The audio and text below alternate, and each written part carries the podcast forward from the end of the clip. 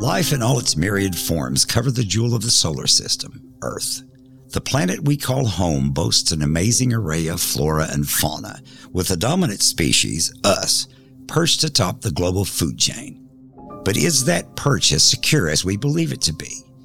And as we look down, do we truly see all that exists in the shadow of the pedestal of our own creation? Or does hubris blind us to that which we cannot easily see?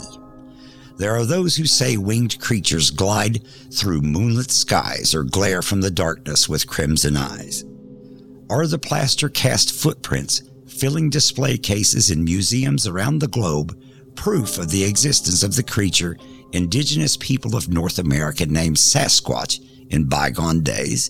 Or are they all part of an elaborate hoax perpetrated against an all too often gullible society?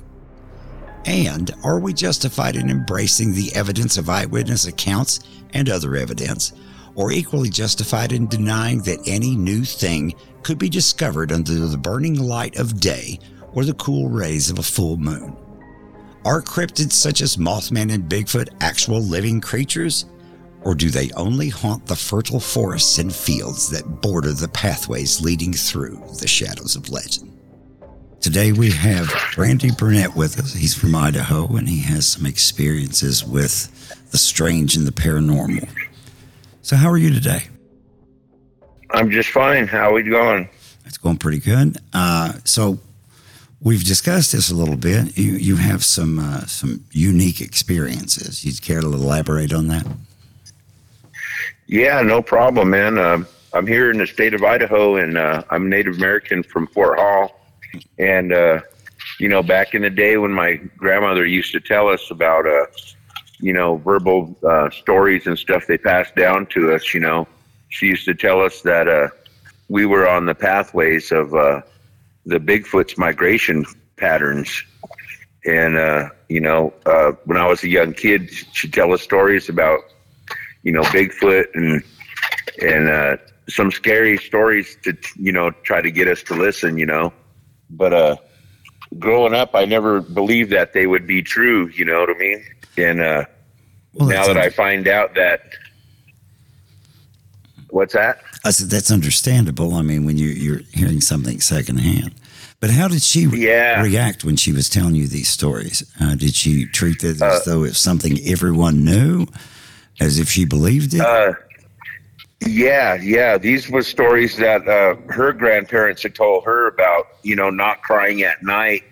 And if you were naughty or you got in trouble, they'd say they'd uh, tell you to not to cry at night, or Bigfoot would come and grab you and put him in, put you in his knapsack. And the naughtier you were, the better you tasted.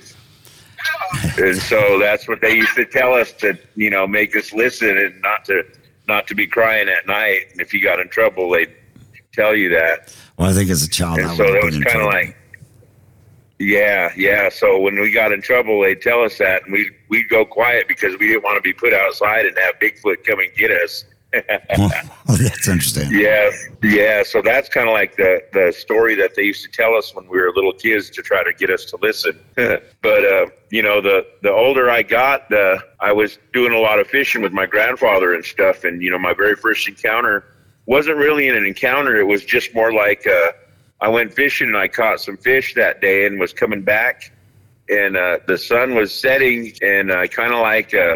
Was in a rush to get back because it was going to get dark and I had a, you know, I caught about maybe four or five good sized trout, and we were going to cook them up for my grandfather, you know, and then uh, I was coming back, and uh, when I was leaving the the area, it's kind of down in a valley a little bit, you know, and I had to walk back from where I left my my bicycle because I rode down there to, you know, catch fish. It's not too far away from our house, but it's uh, got cedars and junipers and stuff like that. And when I was walking back up the hill, um, I started hearing footsteps behind me, you know, and uh, when I'd stop, it would stop, you know, and then I would walk a little bit more, and I was thinking that ain't no deer or buffalo or something because we have buffalo down in our bottoms area and deer and all kinds of stuff, but you know, I it was getting dark and I could tell that it was heavy, and I could hear only two footsteps, you know, like step step, you know and uh, I was getting more concerned the later it was getting because I was getting closer to my bike. But uh, it started, you know, getting closer to me, and uh, I couldn't see it through the trees. And uh, instead of me uh, getting grabbed or getting taken, because I had these stories that you know that he kidnapped people and stuff and kids and stuff, so Yes. I just threw my fish in the tree and I got on my bicycle and I just ran back, rode back home real quick because I didn't want to be taken. rather have him eat my fish than grab me. well, yes, I think it would be Yeah. a lot better. Uh, and how old were you when this happened? I was about maybe 15 or 16. Yeah, I was still a youngster, but you know, it was uh, pretty uh, scary, you know, and I was like, couldn't believe that I had uh, something follow me like that, you know? Well, and I would think too I- that you you mentioned footsteps. Uh, and, Yeah, and being, yeah. being around other sort of animals, you'd know the difference between a, a footstep and a, a Right. step, for instance. Yeah, yeah, exactly. And it, you know, when we go hunting, you could hear the deer when they hop. You know, they hop, hop. You know, Yes. it wasn't like that. You know, you could hear it definitely stepping left to right, and uh, that really kind of frightened me because it was getting darker, evening time. You know, it took me a minute to kind of process that somebody was down there following me. I was like, oh no, you know, and and I had those thoughts go through my head about what my grandmother used to tell us and my grandfather, you know, and uh, so I figured I better just dispart my uh, my fish and let them have that as an offering instead of taking me. That's totally reasonable. Yeah. I would say. Yeah, but I, I sh- that's the fastest I've ever rode my bike back home, you know, and uh, after that experience, I kind of uh, didn't go fishing down in that same area unless I had somebody with me.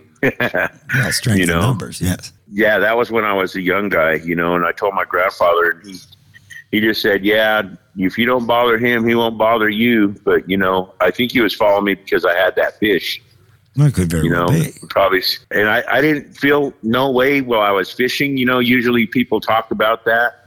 Yes. Uh, you know, they feel the presence of him and stuff. But that time, I didn't feel like I was being watched or anything. But uh, when I got older, you know, me and my cousin, the uh, second time I had a, an encounter, I was with my cousins, and we were more like brothers, really. And then my uh, my uncle's uh, my uncle's uh, son was with us too, and he's my other cousin, and uh, we were down uh, fishing again, but we went on boats uh, to these islands, you know, where hardly anybody hunts at. And uh, we traveled across the stream there, and we went to an island where it was uh, pretty dense brush back there, and we were gonna, you know, go and uh, like a line through the push the deer a certain way, yes. and uh, we we separated. We were walking in a line about maybe a hundred feet apart, and uh, I was walking straight, and I came upon an area that was really dark with vegetation and cover, and I came to an opening, and it looked like to me like uh, somebody had ran into the brush and just rolled in it and smashed down all the willows, and it made a like a lean-to, but it was more like a a bamboo mat. I could kind of like you know look at it, and it looked like it was a, a couch, kind of like with wi- made out of willows. It looked really uh, something I've never really seen out of the brush before, and it was way in a really dark, secluded area of the trees So and uh, I had that I had that feeling like uh, I had broke into somebody's house. You know what I mean? And uh, it was kind of smelly. It smelled it really kind of like musky, yes. a musky smell, and it smelled really uh, kind of like a skunk smell, really musky and skunky, kind of like a sour smell. And I looked at that. Uh, the willows in a form like a big old couch. And I was looking at that, I go, that looks like somebody's bed or something laying there. And I got that feeling like I felt like I broke into somebody's house or something. And then But- right when I was looking at that, I heard the brush break ahead of me. And we were hunting, and I had my gun, and I leaned against a tree, and I I got kind of frightened because I just had that you know sensation hit me right then, and then the brush is breaking, and I hear something come crashing towards me, and uh, I was leaning there, and I got my gun ready. I thought it was a deer coming at me, you know, and I I was waiting, and here they come running right past me, and it was a herd of horses that was spooked, and they come running right past me, and uh, that just scared the living, uh, you know, the living daylights out of me. I was standing there going, "Oh no, you know what the heck is this coming at me?" And it was sounded, you know, the brush was crashing, and it, you know, was a pretty loud, and it, it frightened me pretty much, you know, because I already had that feeling like I broke into somebody's house. I was going to uh, ask. yeah, you you mentioned Yeah. that feeling like you were in someone's house. Uh, this Yeah. didn't, didn't remind you of a nest of a wild animal or anything like that, did it? It reminded me of a nest, but more like uh, more like a couch, like where somebody would sit or lay, and it was really uh, like it had. Let me explain how our willows are kind of like uh, they're maybe about five or six feet tall, Yes. and uh, they're really dense and thick, you know. And when when it smashed it down, it looked like a, a willow mat, is what it looked like, kind of like a mat. You know those bamboo mats like they make like that. Yes. It kind of resembled that because they were all laid down in a certain way. And I was thinking that looks like a it looked like a mat to me, and I was thinking that looks like somebody's uh, bed or something that they're laying down in, and it had a bunch of uh, the willows where it rolled it down and mashed it. I could tell that something rolled there because it it just looked like an impression in the willows to me, like somebody had rolled around in there and knocked the willows down or smashed them down to some extent. But it looked definitely looked like a as big as a couch. You know how long a couch is. Yeah, I thought it looked like somebody's laying there. You know. Well, see, that's what I was clarifying that uh, it wasn't something that looked like it had been made by a wild dog or a deer or something like that. it, it was way beyond uh, a nest. I've seen how deer make round nests, and it wasn't round. It was more uh, long, more like about ten, maybe twenty feet long. And I was thinking that ain't no deer nest or nothing like that. No, it doesn't sound like any nest of deer that I've seen. Yeah, nothing that long. You know, I mean, it.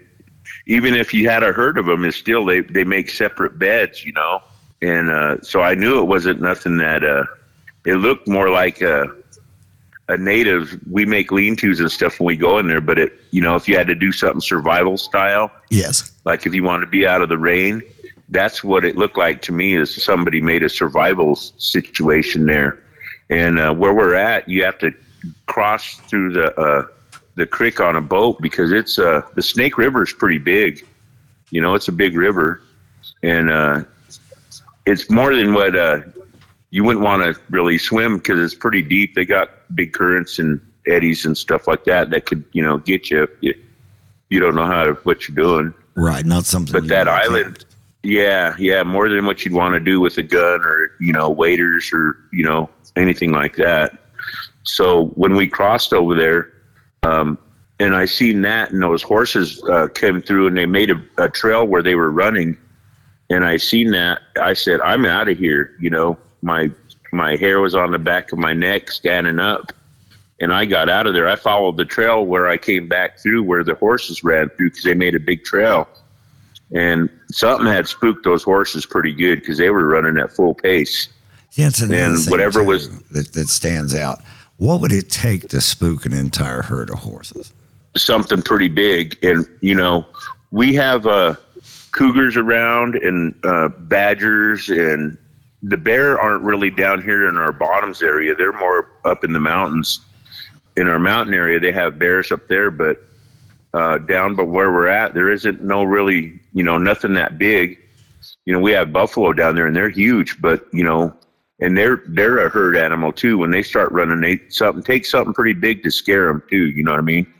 So I knew something had been over there that scared them, and uh, I just ran out of the same way because I knew something was over that way after I seen that lean-to thing and the way it smelled. It just tell it that kind of got me spooked that time. I I just ran out of there. But when I made it back to my cousin and them, Yes. and uh, we all met up back again at where we was at by the boat and they had told me that we're on their side where they were at that they ran into a, a pile of uh, of uh, poop that was sitting there that looked more human than uh, like an animal poop. You know, they said it looked more human, and it was a pile that was like three times bigger than anything that they have ever seen. And uh, they told me that right then and there, and uh, I was like, "Wow!" I just seen a lean-to back there that was made out of the willows. I told them, and we were just kind of, you know, talking about what we had seen over there and felt, you know. And I told them, I said, I didn't feel good back there when those horses ran. They go, "Yeah, something scared them horses." and uh, they they were on the other side of where I was at, and it, it must have went their way because those horses were on their side, and so when those horses ran towards me, I just ran back towards the boat, and we all you know got together and and uh, the my other cousin he he was the last one on the end of the line. He uh, actually seen a deer come running and he shot it, and uh, I guess he had wounded it, you know, kind of like bad Yes. and sometimes, you know, when you, you shoot it and it's wounded mortally, it let out an ugly cry, like, wah, you know, it was screaming, you know, before it died. yes. And uh, it was an eerie sound, he said. And then he, he said he heard something that was in the brush over there, but he couldn't see through the brush. And it was uh, something was hitting the trees over there. And so we went over there to, towards where he was at. He was hollering, "Hey, I'm over here!" And uh, so we all went that direction, you know, towards him because we were by the boat. And uh, we said, "Hey, let's get out of here." You know, you got that? And he said something was banging on the trees. So each one of us had some kind of uh, incident from, you know, where where we were spread apart. You know, and when we all gathered, we got that deer in the back of our boat, and we got out of there. You know, we said we'll get you know out of there pretty quick because uh, we had those incidents with us. Each one of us had something that you know happened to us. But when we was getting across and we got it back in the boat and we got everything ready to go, my truck was an old Dodge truck, three quarter ton, and uh, we started leaving. And I just I had thought I had a full tank of gas, and when we was leaving, I hit a big bump over the the bridge that we crossed to get away back on our main road. Uh, it hit real hard, and my gas tank showed full tank, and then it dropped to E, and I was like, "Oh my gee, we just uh, we got no gas, and we're going, and then it just started sputtering right after that, and I was thinking, oh no." And it was coming to sundown, you know Right. and uh, we didn't we didn't think that uh, you know we we was be stranded there. and then here the farmers that were back there, they have some uh, clear cut where they're doing alfalfa hay back there, and uh, you know the deer like to go over that way, and we were just right past that in the brush that the tree tree line that goes right past the river, and that's why I was there because it was kind of like a choke point, you know. And uh, we was walking that bush that bunch of trees, but when we left and we got on the main road. We was trying to catch the last farmers that were leaving to catch a ride. You know, maybe they might have some gas or something to help us. Yes. But uh, we we didn't catch them in time. We were too far off the road, so we ended up having to walk to uh, maybe about two miles to the nearest uh, place where we could get a vantage point to see if anybody was down there. And we're right by the, uh, a river that's called uh, uh, Clear Creek and and right there at that bridge there's a bunch of trees off the ridge right there. And you got to walk up the ridge and then you'll be out of that bottoms area where we was hunting. And uh, when we got over there we were standing there taking a break on the bridge. And uh, we heard uh, what sounded like the samurai chatter. You know have you have you heard of that? The samurai chatter Well- from uh, the video where you know it, it sounded like somebody talking and uh, you know you couldn't make it out, but it was like rare, rare, rare, rare, rare, and it was making all kinds of noise coming out of the brush Yes. along that back side of the ridge. And I, my cousin asked me, goes, "Hey, what is that sound, man? It sounds like somebody talking or something." And I said, "I can't tell. It don't sound like a, a an animal or anything. It sounded like somebody trying to talk, you know." And so we was like kind of like looking around over that way, but uh, I was standing there, and there's a bunch of trees that are right on the ridge that were like, I don't know what kind of trees they are, but they were really tall compared to the trees that are around there. and there was only one set on that ridge. And I just so happened to look right as the sun was setting. I seen something walking into the shadow of the biggest tree standing on that ridge. And I was going, "Hey, did you guys see that? Look right over there on the ridge. Something, somebody or something walked into the shadow of that tree." And they're like, "I didn't see that." And so we uh, was on the bridge and we got down on our knees and we was looking over the the concrete bridge there. And uh, I'd say I don't know the distance, but I'd say it was a good 500 yards away. But that tree was right there to the right, and in the shadow of that tree, I could see something. It looked like it was swaying back and forth because I had a scope on my 30-30 rifle. Yeah, and uh, and I could tell that something was standing there because I was the only one that noticed it when it stepped into the trees. I only seen it take two steps before I noticed it walking into those shadows. And I was telling my cousins in that, and I said, uh, "Who is that, or what are they doing standing there in the shade of that tree?" You know, and it was getting dark to where the sun was just barely hitting that ridge, and I could just see something dark reaching into the trees and standing there. And I was telling them maybe they're counting their cows. I, I thought it was a rancher, maybe maybe he wanted to count his cows because there was cattle down there and stuff, you know, and people want to keep track of their cows. You got to count them out, you know. I understand. And I was thinking maybe maybe that's what it is, or somebody like that. I thought it was. I didn't think it was a, a Bigfoot. I assumed that would be a a person, you know, because I seen it walking upright, and I was like, "Who is that?" You know, not what it is, but who is it? Right. Yeah, so I was standing in, and we were seeing something standing there. But after a minute, uh, the sun was getting down, and uh, the brush was hitting.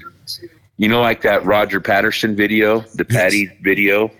It come walking down out of them trees, and it walked right out into the yellow of the grass. And uh, if I would have had a camera for that back then, you know, I say I was about maybe 21 years old when that happened and uh, me and my cousins were all about the same age and stuff, and uh, we we were like, I was looking, and I was going, "Who is that walking down the hill?" And my my my cousin, the older one, he uh, he goes, "That's Bigfoot," you know. And then it hit me because it was so dark, and uh, I just was like, "Oh man, you know, what am I really seeing here?" And uh, it walked right down, and it was looking underneath the willows like it was I don't know what it was doing. It was just looking underneath and it was kind of like veering around. And then uh, we got freaked out and we said, let's get out of here. So we was running up that hill. And uh, when we it seen us, and then it tried to come around to the left and walk around us from behind. And we were running up the hill because we wanted to get out of that valley area in the bottom and get to the top where there was a house up there.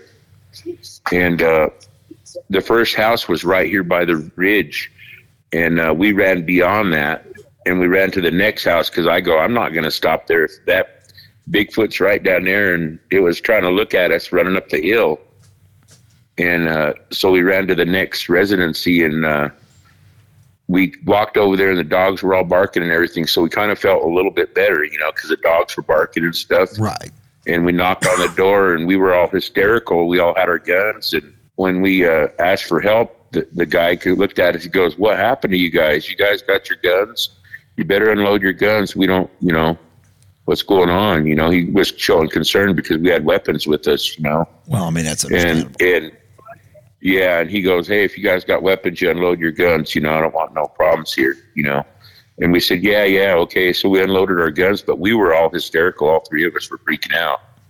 Uh, I got a really good look at it, and it was had to be at least eight or nine feet tall because uh, the willows were at least five to six feet tall, and it was bigger than that when it come walking down off that hill. And it looked exactly like the Roger Patterson video, but it was a male. You could tell that it was a male. It was so wide, and it didn't have no breasts like on the other video. Because I seen that video, and I always looked at that, and that's what I was using as judgment, you know. And I was like, wow, that has to be Bigfoot because it was so big and huge and it was dark and hairy and you could see it right out in the yellow of the grass at the evening time. And uh, I'd say the encounter lasted at least over maybe two or three minutes before it took us to run up that hill, and uh, it was walking. When it kind of hooked towards us, we ran up over the hill, and I looked back one last time, and it was it was showing curiosity when we took off because we ran, and uh, my cousin and them said, "Shoot it, shoot it." And I said, there ain't nothing that I got that is going to hurt that thing, that Bigfoot or whatever it was. And I had a 30 30 rifle. I had a 9 millimeter. Uh, my cousin had a 30 out six, and uh, my other cousin had a 7mm. And uh, I said, man, that don't don't provoke it. You know, that ain't going to do nothing but upset this thing. And I go, let's just get out of here, man. No use trying to shoot at something that's that big and I, I assumed it would be more terrifying than a grizzly bear or something, you know, like that. But I was, I was like, dangerous. Yeah, that was my my thought too. I thought there ain't no way I'm going to kill this thing. It's, I only had, I think, from when we were shooting around too earlier that day, I only had like four bullets in my 30-30 and maybe a 10 round clip in my pistol. And I was thinking, I ain't got enough firepower here to take that thing down. but uh, I'll tell you what, man, that that uh, sure opened my eyes to having that encounter, you know. And uh, did you get a look at that uh, picture I posted I on the Bigfoot uh, the Bigfoot site? Did you get a look at that one? I've, I've not been able to look at that yet. Oh, okay, yeah, because that's that's uh, when your wife uh, contacted me, and uh, that was the third time I had an encounter uh, that one was a baby juvenile that I had, in my my grandmother and grandfather used to tell us about us being on the migration pattern. Remember, I told you that we was on the migration pattern. Yes, and uh, they used to tell us that, and uh, a lot of us natives, they don't are in our tribe here. They don't like us to, you know, talk about our encounters to non-tribal members. That's so they always discourage that. They always told us to you know, not to be telling people if we had, you know, come into some contact like that or something like that because they just didn't want people trespassing on a property, disturbing everything, you know. Yeah, I was going to say And, that um, would be a certain amount of wisdom to that to prevent people from coming in and trampling everything. Yeah, and, and it's kind of frowned upon to to talk to non-tribal members, but me, I'm more of an open-minded person. I've traveled quite a bit, you know, and everything, and um, I just don't see no use in in uh, trying to hold information back like that, you know. So I'm more open than most of them. But my elders were they're they're diehard like that. They they won't tell people anything.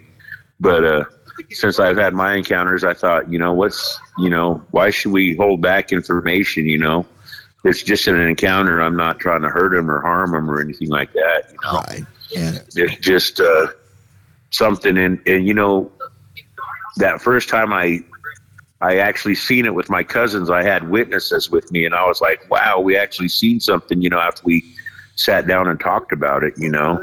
We i i had uh, looked at it in my scope when i first looked at it. I seen its face and it had uh the gray markings of the face looked really shiny and you could see its eyes. It had uh you know people say the darks of the eyes? Okay. and uh, it had I could see the whites in its eyes and its pupils and stuff when I was looking at my scope. Cause I had a pretty high powered scope, and uh, I was uh, pretty fortunate to get a look at its face because my other cousins them didn't have rifle scopes on theirs. But yeah, it was pretty crazy to see that, you know. So a lot of people say that when they see Bigfoot on in such close quarters that the the Yeah. reminds them of of being too human. Did you get that impression? Uh, yeah, I, I seen its face, and it it looked it looked human uh, as far as the face went, but its nose did look more like a, a gorilla.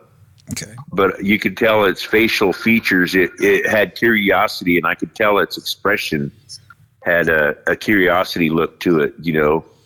But uh, I'll tell you what, that thing was it was so big and wide. It made a you know, any type of wrestler like the Hulk or anybody like that, it made it look small compared to what it was, you know, the width and the size. And when uh, it was walking, you could see the muscle movement moving through its its uh, fur or, or its hair. You Yeah. could see the movement in its body, and uh, it it was uh, very very big. You could just see how muscular it was, more like a bodybuilder type, but longer and lanky and just super heavy. Well, I, I couldn't even begin to estimate how heavy it was. You know, it was huge. well, you had mentioned earlier seeing a juvenile.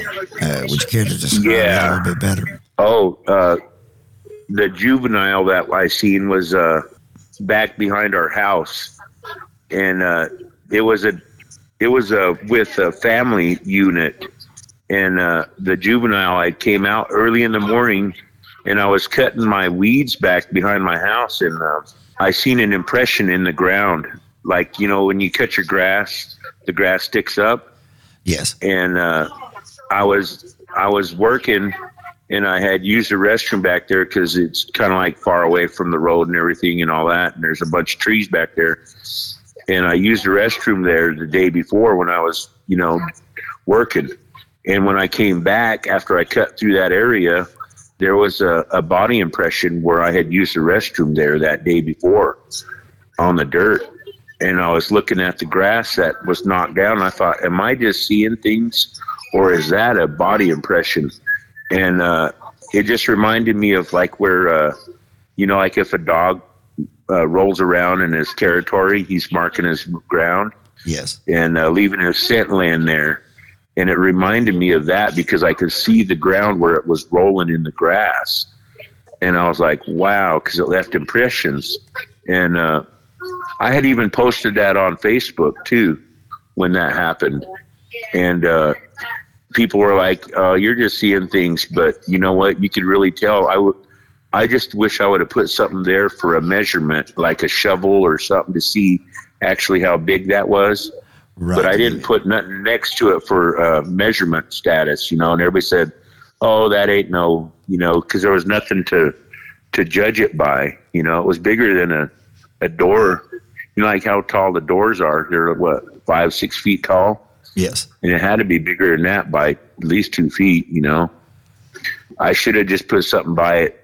And when I took those pictures, I lost the uh, phone that uh, had it on it, you know, the save it on your phone and the chip that you get with that. Uh, I had lost that phone, and so I didn't uh, get a chance to keep that information that I had, or I would have sent a picture to you.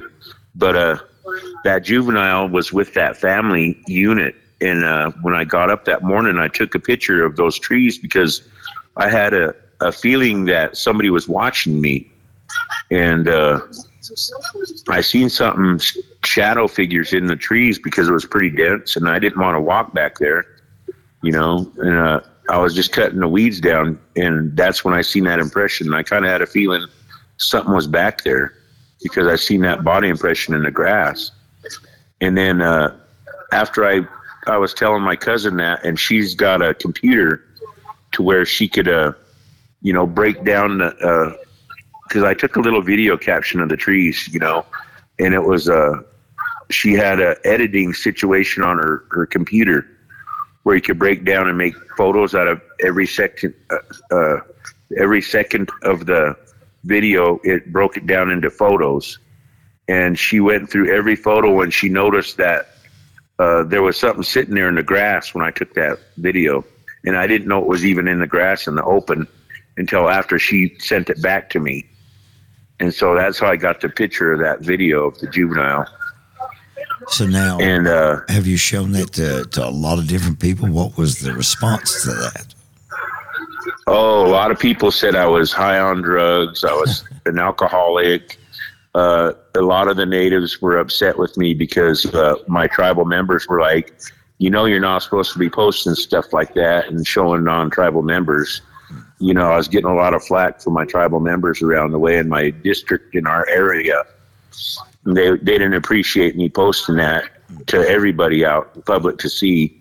And uh, I was getting flack from my tribal members. A lot of people were downplaying me, and you know, I didn't ever think that anybody would get that aggressive just over a video and showing one picture of something that you could see sitting in the the the weeds, and you could definitely see its face really good.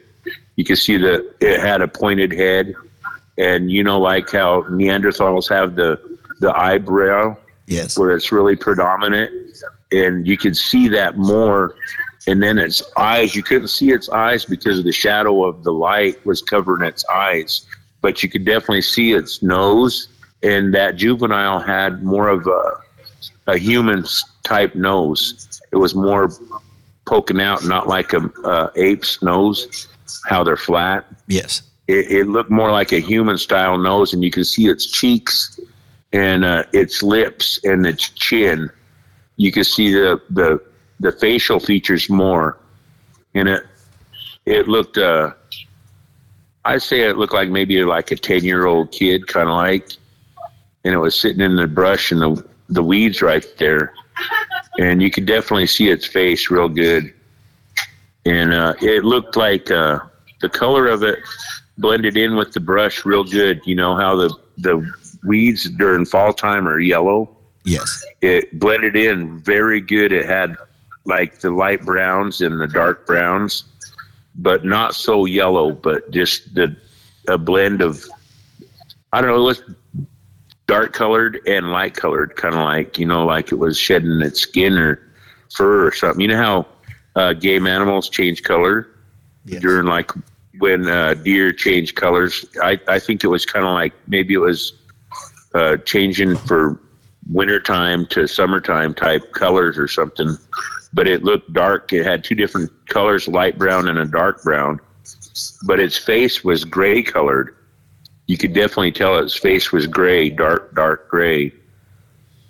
And uh, when I got that that photo, my cousin goes, "You did see something," because she sent me that video of that and showed me that picture out of that video that I sent her.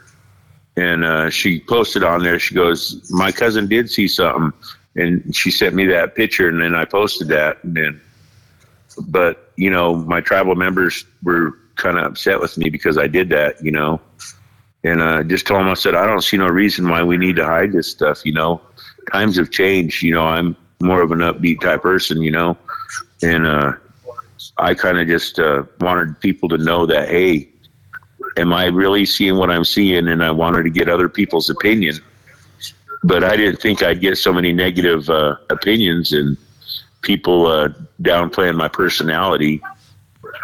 You know, and uh, thinking that thinking that I was on drugs and stuff like that real bad. People generally mock what they don't understand, and uh, they try to come up with excuses why it uh, fits with their own worldview. But Yeah. I have to ask, since these multiple encounters here uh, in the same Yeah. general area, is it uh, is Yes. a general feeling of unease there, like you're being watched? You feel threatened? When I when when I first my grandmother told me that we was on the migration pattern, Yes. and I I kind of uh, she she told us that when I was little, but when I was the first encounter, I didn't feel anything like that. But the second encounter, when I was hunting, uh, that one definitely put uh, you know made my hair stand up, and I got freaked out. Then the third one, when we seen it walking, that one kind of shocked me because I seen its face yes. And that one gave me nightmares, you know. And uh, but when uh, I seen that juvenile and I took that that uh, photo of the juvenile, I just had a feeling that somebody was watching me, and uh, I was uh, one time I was working on my truck, right, Yes. and uh, I was changing the spark plugs, and uh, I parked underneath our trees right there, and the trees that I'm talking about are a little bit further out, uh, maybe about a hundred yards or a hundred feet down further away from me, and uh, they're pretty thick, and they're they're really thick brush, and I was putting my head underneath the hood, and I had this ugly feeling that somebody was behind me, and I turned around and I go, "Who's back here?" And I look, I looked, I looked, and uh, I didn't see anybody, but I had that feeling like somebody was on my back, you know, looking at me, and I freaked out, and I, I just finished my work on my truck, and I went in the house, drove it in front, but uh, I didn't realize that something was back there until after I seen the body impressions in the grass, and then it dawned on me that hey, something's back there. And then uh, when I got that picture of that, the, uh, what I gave to my cousin, and she's edited it out, and I seen that, then uh, that morning there was uh, something leaving in it. There was a little bit of opening, and I could see a family unit of five of them walking away, and they were leaving the area. And uh, you could definitely tell there was five of them.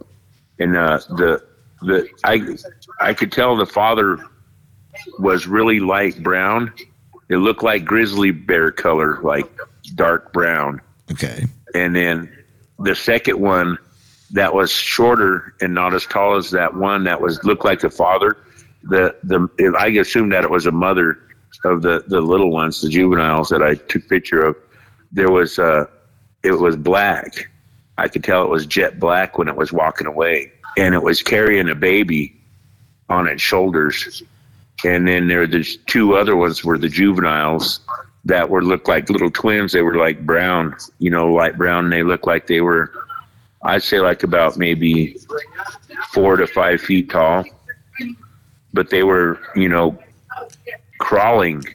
The little ones were crawling. I couldn't really see them as much, but just make out, you know, their shadows in the in the weeds going by. But the the other ones, I could see them really clear walking out. But when they came out in the open, they crawled down on all fours and they all started crawling away in the opening but when they got to the trees, they stood back up again, and then they walked into the trees. And uh, I thought that was just uh, kind of like uh, reminded me like of a, a wolf or something would crawl like that, you know? Yes. Like how they creep on their prey or something. I thought, wow, that was kind of creepy to see them crawl like that. And uh, when they stood up, you could definitely tell they were huge. And uh, to me, that really blew my mind that I seen him crawling out in the open. And you'd figure something that big and tall, you'd be able to see it, you know. But when they blend in with that brush, you know, uh, they just disappeared, you know. And I couldn't believe how quick they could uh, uh, be camouflaged by the brush and the, just the natural surroundings, you know, because their their color of their fur and their the way they look, they just blend right in even the dark one, you know, you could just see it looking like a shadow in the brush and the weeds. And I was just amazed. I was bewildered on how quick they could just lay down and disappear like that yeah. and how big they are. Um, so I, I kind of like, uh, had a, I don't know, just astonished of what I just witnessed. And, you know, it was just I guess what you could say is just the astonishment, a loss of words, and what to, you know, the shock of seeing it. I kind of like was in uh, PTSD mode. I didn't know what to say. I was just stunned at what I had witnessed. And uh, it takes a minute for you to grasp that reality of what you're actually seeing. You know, you question your eyes for what it sees, and your mind is like in uh, overload mode, is what I felt like. Uh, I was trying to comprehend actually what I was seeing with my eyes, and uh, I couldn't believe it, you know. And I'm I've been growing up hunting, and I've been on this reservation for all my life. I've traveled quite a bit, and I've seen a lot of area, but all the times I've been hunting, I've never ever uh, witnessed something to that extent. And uh, you know, I still go hunting a lot, but it's like now I don't stay after dark anymore. you know, when it gets dark, I get out of there. You know, and uh, I just give them what give them the room they need. But it's like uh, I think twice, and I keep my eyes out, and I keep my guns around me a little bit more nowadays. But it's like I realize that they're out there, and uh, sometimes uh, I was uh, hunting and you'll hear a whoop or a call or something like that. Yes. And I just know that's time to get on out of there. I don't I don't stay to see anybody. I know they're there, so I just give them their space. But uh, you know, it was a eye awakening uh, sight there to see something like that, and just seeing one, let alone having how many encounters, you know, kind of blew my mind. And in our our traditional views, people always say that you see it for a reason, you know. Yes. And I kind of believe that too because after that, I kind of had uh, things happen to me, and they were good and bad, but you know, I took it in stride, and I just uh, looked at it that it it made me believe in my traditional values a lot more from what I was told, and the stories that were passed down to me from my family. It kind of really opened up my eyes that you know the stories that I was told in our culture. It it it really awoke in me to you know really enhance my my Native American uh, side a lot more. So it, it, did do me good seeing that because I, I prayed a lot more and uh, it brought me a lot closer to my culture. Yes. Seeing that, so I think that was the reason why I was uh, able to see them. It was for a reason, and that's what I got out of it. Even though it, it was frightening and and scary, it, it kind of woke me up to the reality that there are things out here that we we know we may know they're there, but they're not uh, scientifically documented yet. You could say, from what I witnessed, and I always uh, was told these stories as I was growing up, and I didn't realize that they were actually based on some real true fact somewhere down the line. Well, now, you know, being uh, you know having firsthand experience and being an eyewitness here, how would how would you describe Bigfoot as a creature? In other words, what do you think it is? In my uh, my own opinion, yes, I think that, that they are a part of a human branch of the what do they say Homo sapiens? Yes, I think that they are actually a human type hybrid that's just off of our branch. You know how we are as human beings. They're like us, but yet they have the ape characteristics. They live, you know, at one with nature, so they don't need nothing else. You know, they are more smarter than what you think they would be. You know, because they live at they live out there with nature. They're at one with nature. they have human features. They are smarter than us because they know what to do, how to catch game. You know, from what I've seen, they they're they are a family unit like how we are. And uh, me being a Native American, you know, we make lean-tos, teepees, and stuff like that. And from what I've seen, they they have the ability to do that. And that's not like just ape-like. They have uh, abilities to make things. They make structures. They are a family unit. They know how to work together to capture their game, and that takes uh, communication. So they have to be a lot smarter to avoid people. Also, they know what the dangers are, and uh, So it, it it's a lot smarter than what people think, you know. So you would think they have uh, uh, that Bigfoot is as cautious of us as we are of it. Yes, from what I've seen, I believe that they are smarter than us, and they know what a gun is because when I looked at that one and it heard the, the gunshots we were shooting around before, yes. Uh, when I pointed at it with my scope and my rifle, it looked at us and it, it gave me like a an upset look. You know what I mean? When I looked at it with my rifle, it it looked at me with disgust, like I pointed that thing at him, huh. and it, it, it made a face at me when I looked at it in my scope, and that kind of sent shivers down my back when I was uh, sleeping. I woke up and I had you know nightmares from that when I first seen it walking down off that hill, and my cousin said that's Bigfoot uh, you know, and I looked at it in my scope, and it looked at me, and it, when I pointed that gun at it, it it changes facial features. You know, it, it knew what a gun was, and that's what you know really kind of like sent uh, a thought through my head. Like these things are very, very as big as they are. They know they're they're smart. People just assume that just because they got eight features that they're not that smart, but they are very smart. They're they know what a, a weapon is, you know. and so that takes kind of some kind of rationale to uh, distinguish what a weapon is or something that could harm you. You know what I mean? Yes. So, uh, so uh, along those lines, um, once you uh, witnessed the family unit, have you encountered yes. any of them since? Uh, as a matter of fact, I haven't encountered any more since that time because uh, around our area where I live at now, they have a lot of uh, fields that've gone down and they've uh, took out a lot of trees and a lot of the, the stuff that was there before.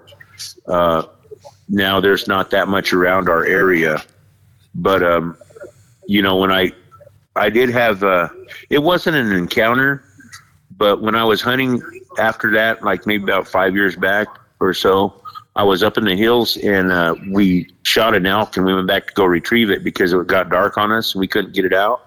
Yes. So we went back to go retrieve it, and uh, there was a spring right there coming out of the mountainside, and below the the spring was below, but above it there was a dig out on the side of the mountain that wasn't there the day before when we shot that elk, and uh, when we gutted it out and and pulled the the guts out yes. all the the heart and the liver and uh, the main organs that contain iron were missing out of that the heart and the liver. And uh, there was uh, pieces missing off of our elk that was ripped out on the inside like the filet mignon area the softer parts that you know they were missing out of that and uh, my cousin that was with me and my nephew they said they heard something growling around in the back of the trees, and I thought, you know, because that area we're at contained a lot of uh, mountain lions. Yes. And so I just kind of blew it off at that. But when I went back to that spring area, because I was cleaning off my hands from uh, quartering it up, and I was washing the blood off my hands, I seen that uh, dugout uh, above that springs. And you know what it reminded me of? What's that? Uh, it reminded me of a throne you know, like where somebody would sit there, yes, and uh, lean back. And it was dug out perfectly like a chair. And when I sat in that chair, I could see the whole valley all the way down, and the road comes up one way through that valley. And from where the the chair was at, it was about maybe four feet down. Uh, and if you had I know my legs are shorter than that. When I sat there, my legs wasn't very far, but whatever sat there to me, it it appeared that their legs were longer, and if they would sit in there in that that area, your feet would reach the water.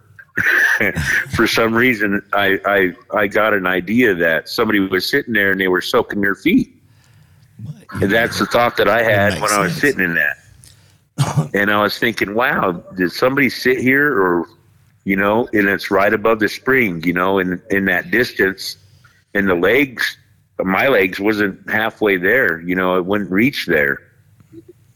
But I was thinking from what I seen before in that, and I was thinking that would be what the big man would do if he wanted to soak his feet right, yes. from what I seen, I it just kind of like I said, okay, let's get this elk out of here now. This guy might be around here now. Let's get on out down the road. You mentioning yeah, elk but, made me think that uh, the the initial encounter where your truck ran out of gas when you went back to retrieve yeah. the truck was the deer still there? I, I was I was curious. yeah. Oh yeah, the deer was still in there. We we was uh walking out of there because we had uh, to go up a while back. But when we came back, the deer was still in there, and uh, what we had seen when we I think it was the same one that we seen when we was in the brush. Yes. When it had scared out everything, because I think we had scared it out of its its uh, sleeping area. Oh, okay. Because uh, that's what I assumed happened. Because when those horses was running, something scared it, and where my cousin and them were seeing what they seen. They seen that pile of poop sitting there, and then my cousin shot that other one. He said he seen something in the brush or or heard it. He he wasn't sure. He didn't tell me he seen anything, but he had heard something standing over there by the brush, and it was making noise and uh, doing something. He was kind of vague about it because he was just worried about getting that deer, and we were coming to him because he was hollering, "Hey, I got one!" So we was getting out of there, and that's when we all had come together, and we all had a, something happened to us. Each one of us had a story to tell when we got there, and I was kind of spooked. I said, "Hey, you know what? Something scared those horses towards me, and it freaked me out." Because I seen something that looked like a lean-to. I said, uh, "I'm not feeling too cool about being down here." And I've never had that happen to me before. All the years I've been hunting and everything, you know. And I've seen bear, I've seen cougars, I've seen wolves up here, and uh, I never had that feeling of of having to an urge to get out of there like that, you know, till that time. And uh, you know, your hair stands up on your neck. You know, your your sixth sense comes in there and it tells you something, and you want to listen to that because I never really had that feeling before until I had that happen to me. And uh, the second time was when I was right behind my house, and I've never had anything happen to me around the house like that either. And uh, to have that feeling so close to home was uh, really scary, you know. And uh, I had a problem going out at night when that happened to me because uh, my lights were on, but uh, back behind the house back there, it's really dark. And I didn't like that. Always had lights in the back, you know, security lights, motion yes. sensors. And so after I had that encounter, when uh, I put up motion sensors, and uh, I'd never ever sleep with my curtains open, you know, after that, you know, and if I had anything, I'd always close the curtains and if I heard something or whatever, I would just blow it off and just, you know, turn up the TV because I didn't want to go look out there. you know. But that now that I don't have that issue because there's so much fields out there and uh, people have moved in on our family side back behind our house there, and there's more houses back there and stuff. But you know, uh, it, it really kind of like changed around our region in our area because people are, you know, we have family members that have kids and stuff and more housing area. But um, I still uh, go hunting and I, I worry about when I go out there sometimes. I think, like, okay, let's just go hunting and let's not see the big guy this time. Right. you know? Yeah, so, but, you know, I've had those encounters and, you know, what happened to me, I think, was for a reason, you know, and I take it at that, you know. I, I it brought me a lot closer to my culture, and and you know now I just accept it for the way it is, you know. To me, it's just like running into a grizzly bear out there nowadays, you know. And if I see him, I'm just going to turn around and give him his space, you know. But I I know they're real, and uh, people that could say that are in the cities, they don't know I guess you could say they've never been out there to witness something, you know, and until they do, they're going to be a skeptic, you know. And even if you do show them a picture like what I posted, uh, there's always going to be those namesayers that say, "Oh, that's just a guy in a suit." And uh, when I see that Roger Patterson video, that's the real deal, man. That's the real McCoy. Yeah. So I got to give it to those guys, you know, for catching that on film. Was that the extent of your encounters with uh, with Bigfoot? Yeah, yeah, that was. But uh, you know, we have uh, all kinds of myths down here in Fort Hall. Uh, they have the the deer woman too. They talk about uh, the deer woman. She's part deer on her bottom half, and the part is like a pretty female, but uh, she's like a what you could call a banshee type thing. Okay. She's out there to to be like a banshee. They out there to lure the men away from uh, the the area, and then when they get them in the woods back there, she makes them disappear or eats them or something. They just know that they disappear. So they capture them. They they're like a banshee. They cry out and they catch it. But the deer woman, she seduces you into going out into the woods. And uh, you're looking at her face, and you don't look down until you see her hooves. By then, it's too late, they say. but that was one of the stories we were told watch out for the deer woman because uh, she'll lure you into the she'll keep you enchanted with her eyes and her pretty face. But if you get out in the woods with her, she will make you disappear. You will not come back. so now that you have yeah. proof that uh, Bigfoot exists, all right, does it yeah. you revisit some of these other uh, fables that you were told as a child? It just makes me wonder about them. I've never seen the deer woman, but I've heard even, uh, you know, other people have seen it and stuff like that. And it's that's more like a spirit I believe. I've never seen that one, but I've heard of other people seeing it. But they say that she disappears. She pops up like in a puff of smoke and she can vanish in a puff of smoke. So that's more like a spirit entity to me. Right. But to, to me, yes. Yeah, it's more of a fable, that one. But um, the Bigfoot deal, that one, uh, that one is the real deal there. You know, I I know that one of these days somebody's going to see one and uh, they're going to find a part or something because I believe they bury their dead. You know, they they carry them and they bury them. You know, that's what I believe. That's why they won't find any. I don't think unless you see one. They've had some. I don't know what you could call uh, shootings around in our reservation. Yes, and uh, they said that they wounded some mortally, but nobody went out to go find the body. I wouldn't want to go chasing around after it and having find a whole bunch of them all wanted to rip you apart because you killed one of their family members. Well, yes, that would definitely not be uh, some an expectation you'd want to realize. Put it that way. Yeah, right. And you know, uh, these things can hold grudges. You know, uh, we've had some tribal members that had uh, them trying to break into their houses and stuff after they, you know, shot at them and stuff like that. And uh, they had their dogs killed. And uh, when I was back behind my house, when I, after I seen that uh, impression in the grass and stuff, yes, I noticed that there was a lot of cat skeletons, and we had a lot of cats around the way.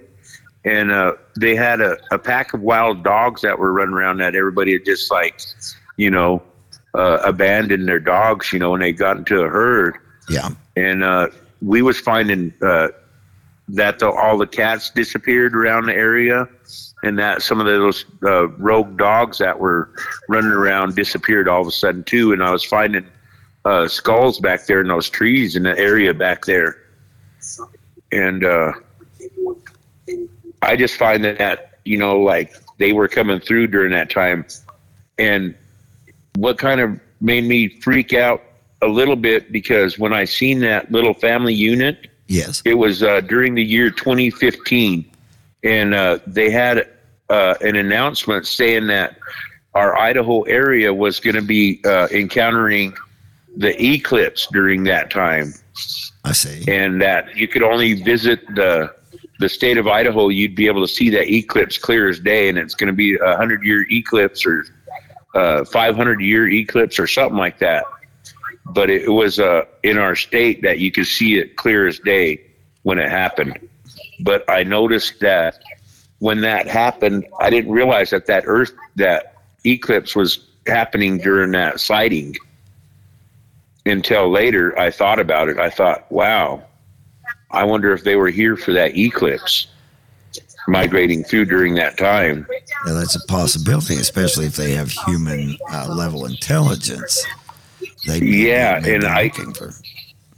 I kind of just thought, I wonder if maybe they were coming through here to watch that eclipse because I I never. Uh, you know, so many people came from all over the United States just to witness that eclipse. Some people came internationally to the state of Idaho just to see that because it was a I don't know how many years, hundred years or five hundred years or something, but it it was a long time in between when that happens.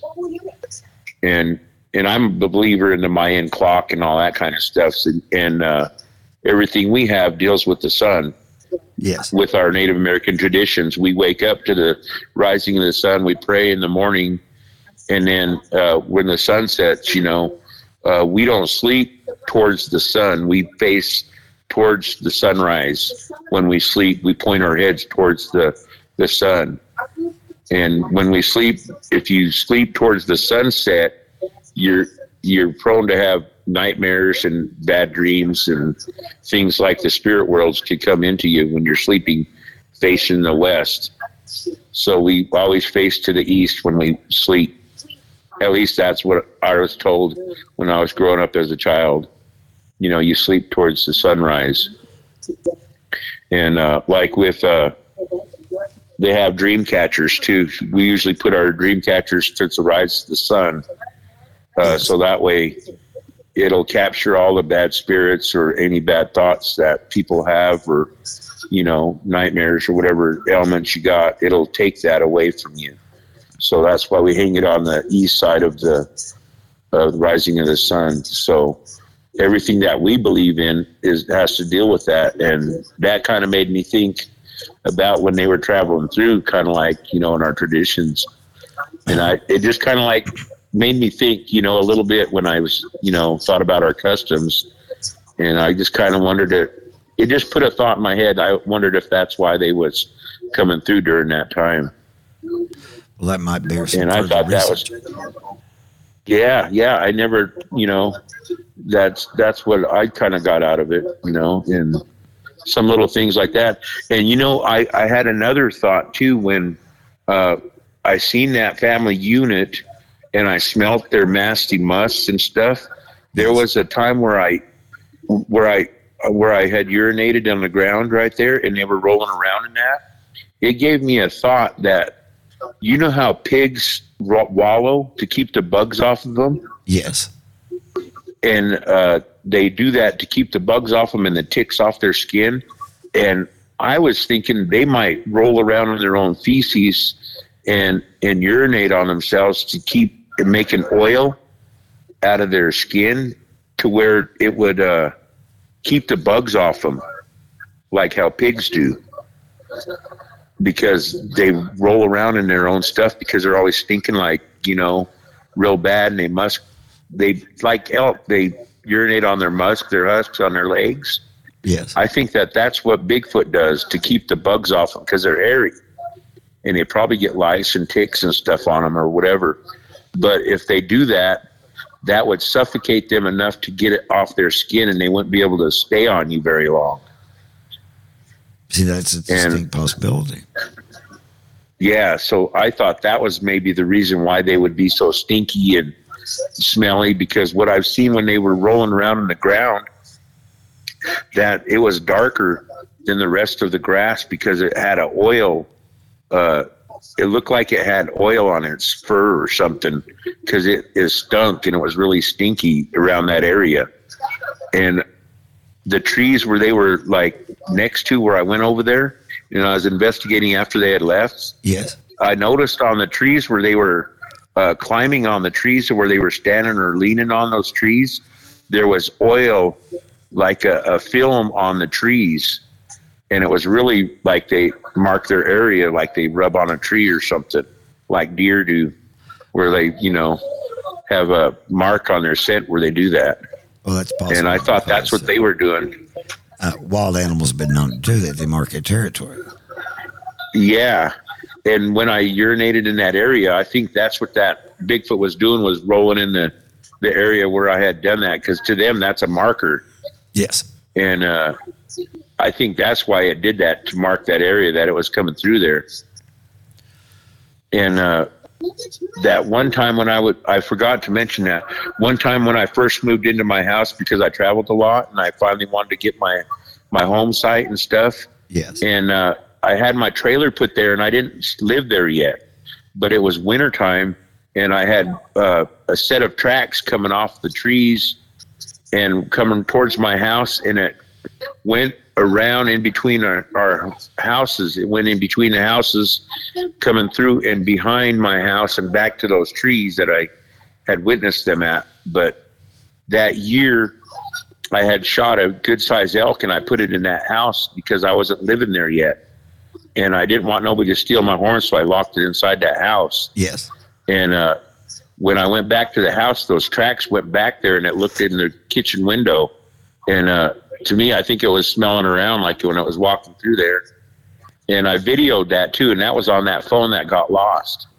Uh, the tracks of it walking back through there in between our houses, and uh, I videoed that, and I had a, my cousin with me, and he witnessed that with me, and I gave him my gun. I said, "Hey, if something comes out, you shoot that thing, but don't shoot me." and I I went out there and I did a video of this footprints and the marks that it made during the snow, and I totally forgot about that, but um, uh, I had that video, and and uh, from when I walked up there and when I walked back, you could see my my the span of the the footprints. Uh, it took me three steps between each footprint that there was, and you know how natives have uh, we walk left to right. Yes. And it's off stepped, right? Because you got your right foot, then your left foot, and it's to the left, to the right. But when I was videoing that big footprints, they were in line, the foot, step, foot to toe, foot to toe, but it was in line, in a direct line, not like a person's footprints. They were like its own pr- footprint structurally, like their body was made to walk in a line, a direct line. And I thought that was really a determining factor that that was not a man-made print. You know, like if somebody's going to play a hoax on you, yes, they wouldn't know that. You know, the the footprints were in line with each other, toe to toe, in a direct line. And I was like, wow, those are definitely big, big footprints.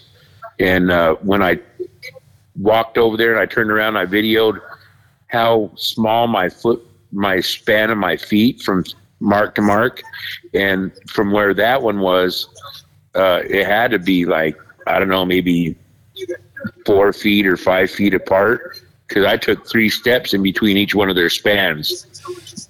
And you can see that on the video when I turned around and I looked at my footprints go left to right and they're offset and uh, you can see where this step, and it's in a step line, uh, right in direct line with the other footprint.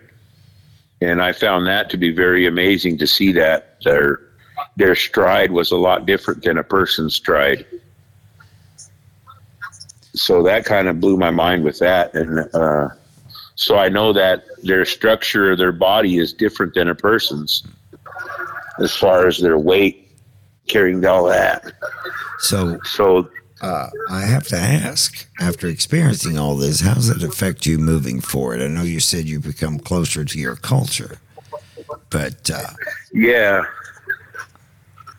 uh, to me, it, it, it awoke it awoke my eyes to seeing things that are people say that you know uh, they don't exist, and I know they exist, but it, it it just made me more of aware aware of things that you know i believe in things that others say don't exist now. If you i see a ufo i see lights or whatever i'm yes. more open-minded now and i'm more attuned to listen to somebody's story especially other people's encounters.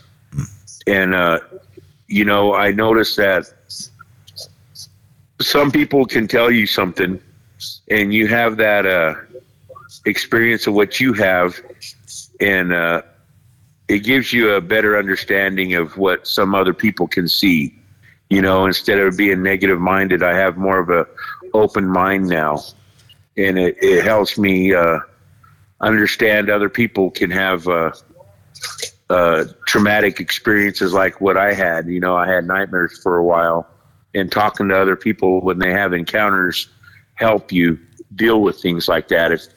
It, I put myself in in that mode of mind that yeah, it, it's out there, and, and to talk to other people that have encounters that are not believed by other folks. You know, it makes you kind of like I don't know. You you just feel that somebody can uh, tell you the truth. You know, you you have a bit of truth with that person.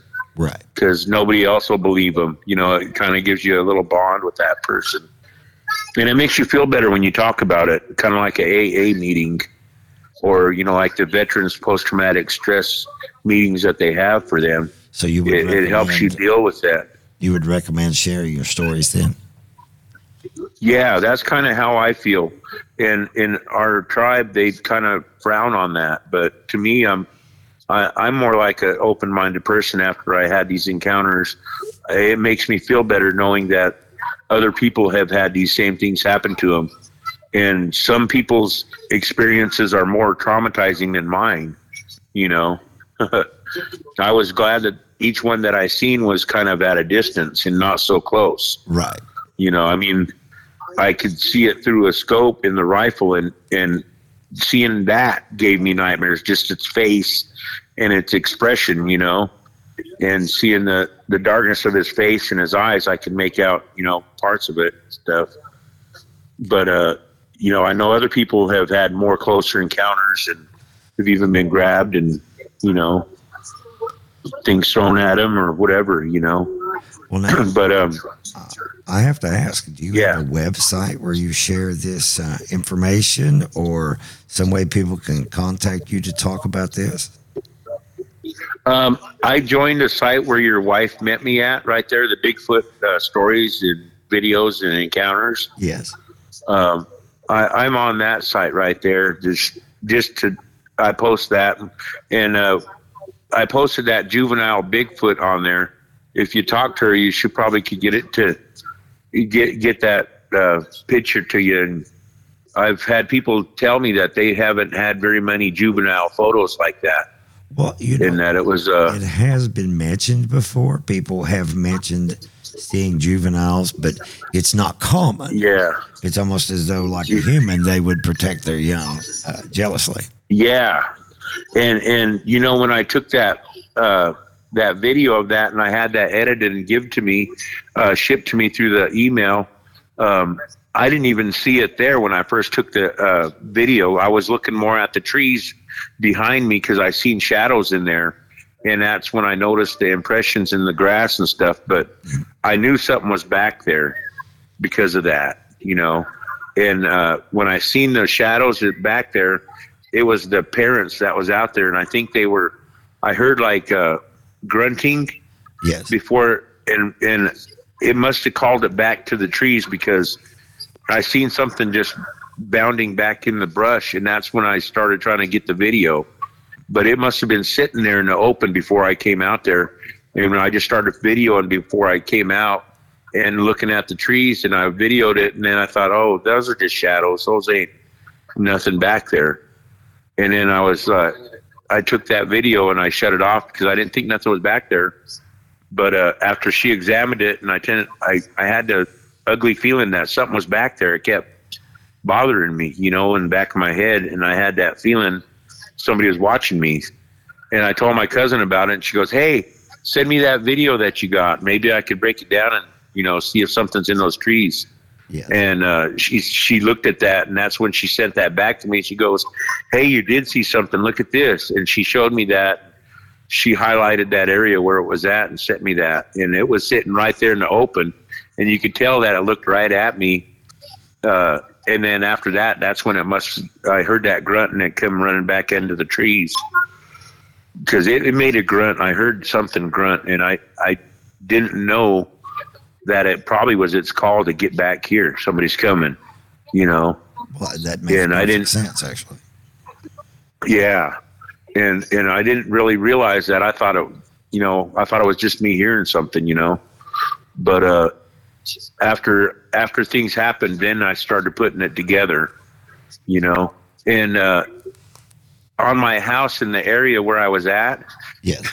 it kind of made me laugh because before that happened, I heard uh, it sounded like something on the roof. You know, like how birds land on your roof, you could hear them like their little foot, Right. you know, running on the top of the roof. And I kept saying, "Knock it off, you birds, go away," because we have birds around there a lot, you know. Yeah. And uh, I didn't realize it, but I think that those little guys were crawling on the house.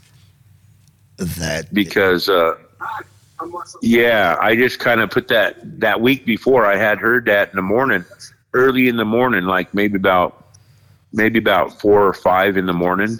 Yes. and uh i heard the pitter pattern on the roof and i didn't realize that you know till afterwards.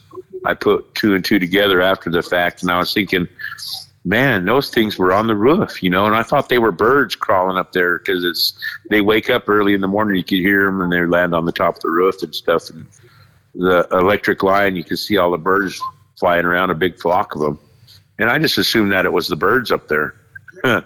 but you know, after it came down to it, um, I'm not a tree expert either. Yes. Uh, I've seen uh, trees back there and I seen those juveniles in the trees and I didn't realize that they were in the trees there, but they were eating the limbs and the leaves off the trees. And I don't know what type of trees they are. They're not uh, aspen trees. They're kind of like a, I don't know, maybe a oak or something like that. Okay.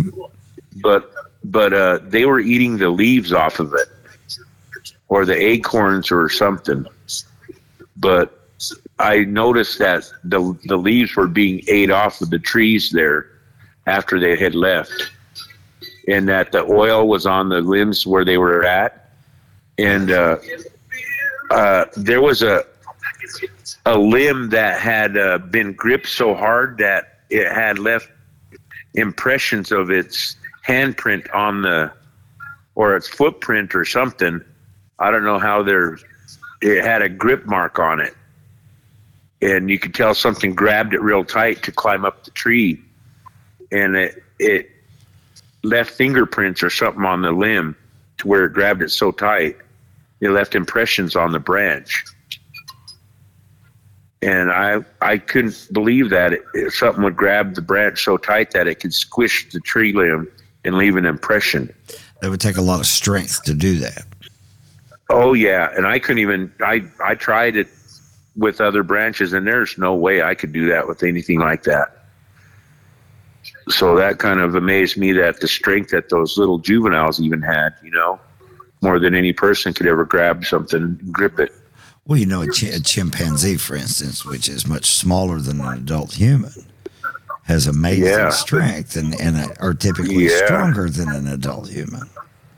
Right but I, I didn't realize that they were in the trees uh, even before that, you know.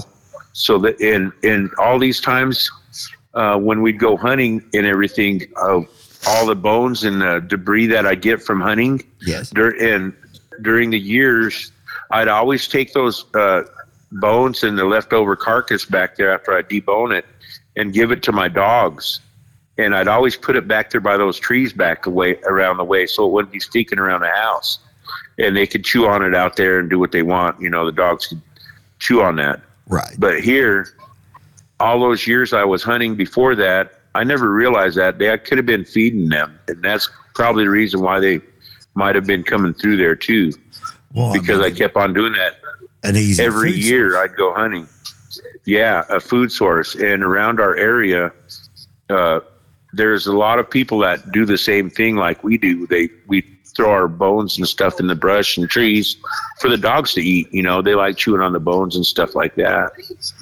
So I thought that was kind of a, maybe a pattern that they come down through every hunting season to get free food like that. It's a possibility, but uh, yeah. Uh, one last question. Uh, based yeah. on all of your uh, experiences, are you looking mm-hmm. forward to another encounter with Bigfoot?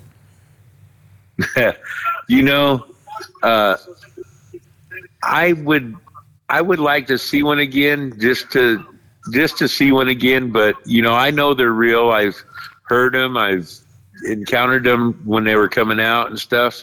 Yes. But it's always a interesting thing to me if you ask me that. And I, I would like to see one again as long as it's at a distance and not so close. at a at a distance, you know, and and I never mentioned this, but a long time ago, my father seen one when he was hunting.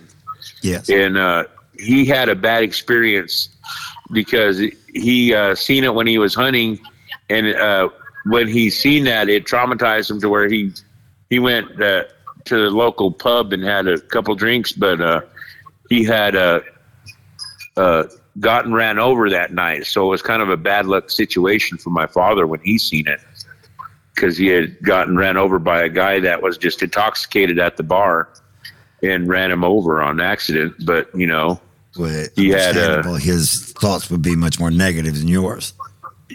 Yeah, yeah, but he he had uh, seen it a little bit closer than what I had, and uh, he was above it, and he seen it walking. He thought it was a grizzly bear because it was walking up the hill. Yes, and uh, he said it got to a point where it stood up, where it got flatter, and it stood up. But when it was walking straight up that incline, he thought it was a bear, and he thought, okay, no big deal. And then uh, he got to the flat area, and it stood up, and then it started walking and then uh, my father was like, "Whoa, what the heck is that?" You know. And then he he couldn't believe what he seen. And he went to the local pub to, you know, shake it off and have a frosty. But yeah, he had problems after that. He got run over. And you know, us natives, they say it's bad luck to see that, but I didn't have that happen to me. I, I it kind of awoke me to my culture and stuff after I had, you know, thought about it. You know, but I just took it as it come, you know, and and try to put it as, you know, they're the guardians of the woods is what our our people t- say about Bigfoot. You know, he's the he's the man of the woods, and you know the stories that we've been told. You know, it, it puts it in that perspective. But they say that he kidnaps the kids and he eats them. They're that's what they say. You know, so he is known in our tribe to be, you know, a cannibal if their kids are out there and they're naughty, they taste better, is what our grandmother used to tell us. So if you're a naughty kid and you get kidnapped, you know why? because you're naughty. Well, but, uh, yeah, that's. I think uh, I think we can end on that note and recommend that uh, people definitely not make themselves tastier to Bigfoot. Definitely, that's that's what I would say too. But yeah, that's what kind of like my story there, you know, and the encounters that I had, you know, growing up. Well, thank you a lot for sharing this. We really appreciate it. Yeah, yeah. And if I have any other encounters or anything like that, I'll give you guys a call. Please do. And uh, all right, it sounds good, man. You take care. You too. Have thank you one. very much. This is Charles Romans, and on behalf of myself and our guests, thank you for joining us on this walk through the shadows of legend. If you like what you heard, please follow us and visit our website at shadowsoflegend.com and support our Patreon page to help keep the content flowing. And if you would like to be a guest and share your own brush with a stranger paranormal, don't hesitate to email us and include a contact number. The strange and surreal, the normal and the paranormal are all aspects of the world in which we live. As you reflect upon the stories we have shared, keep in mind that the people sharing these stories are actual, real people just like us. Were the stories shared compelling enough to be given credibility, or should they be relegated to the deeper part of the shadows? But when determining this, it might be a good idea to keep an open mind because when we look around, we might discover that our own world is less brightly lit than we once thought. Until next time, I'll be waiting for you in the shadows of legend.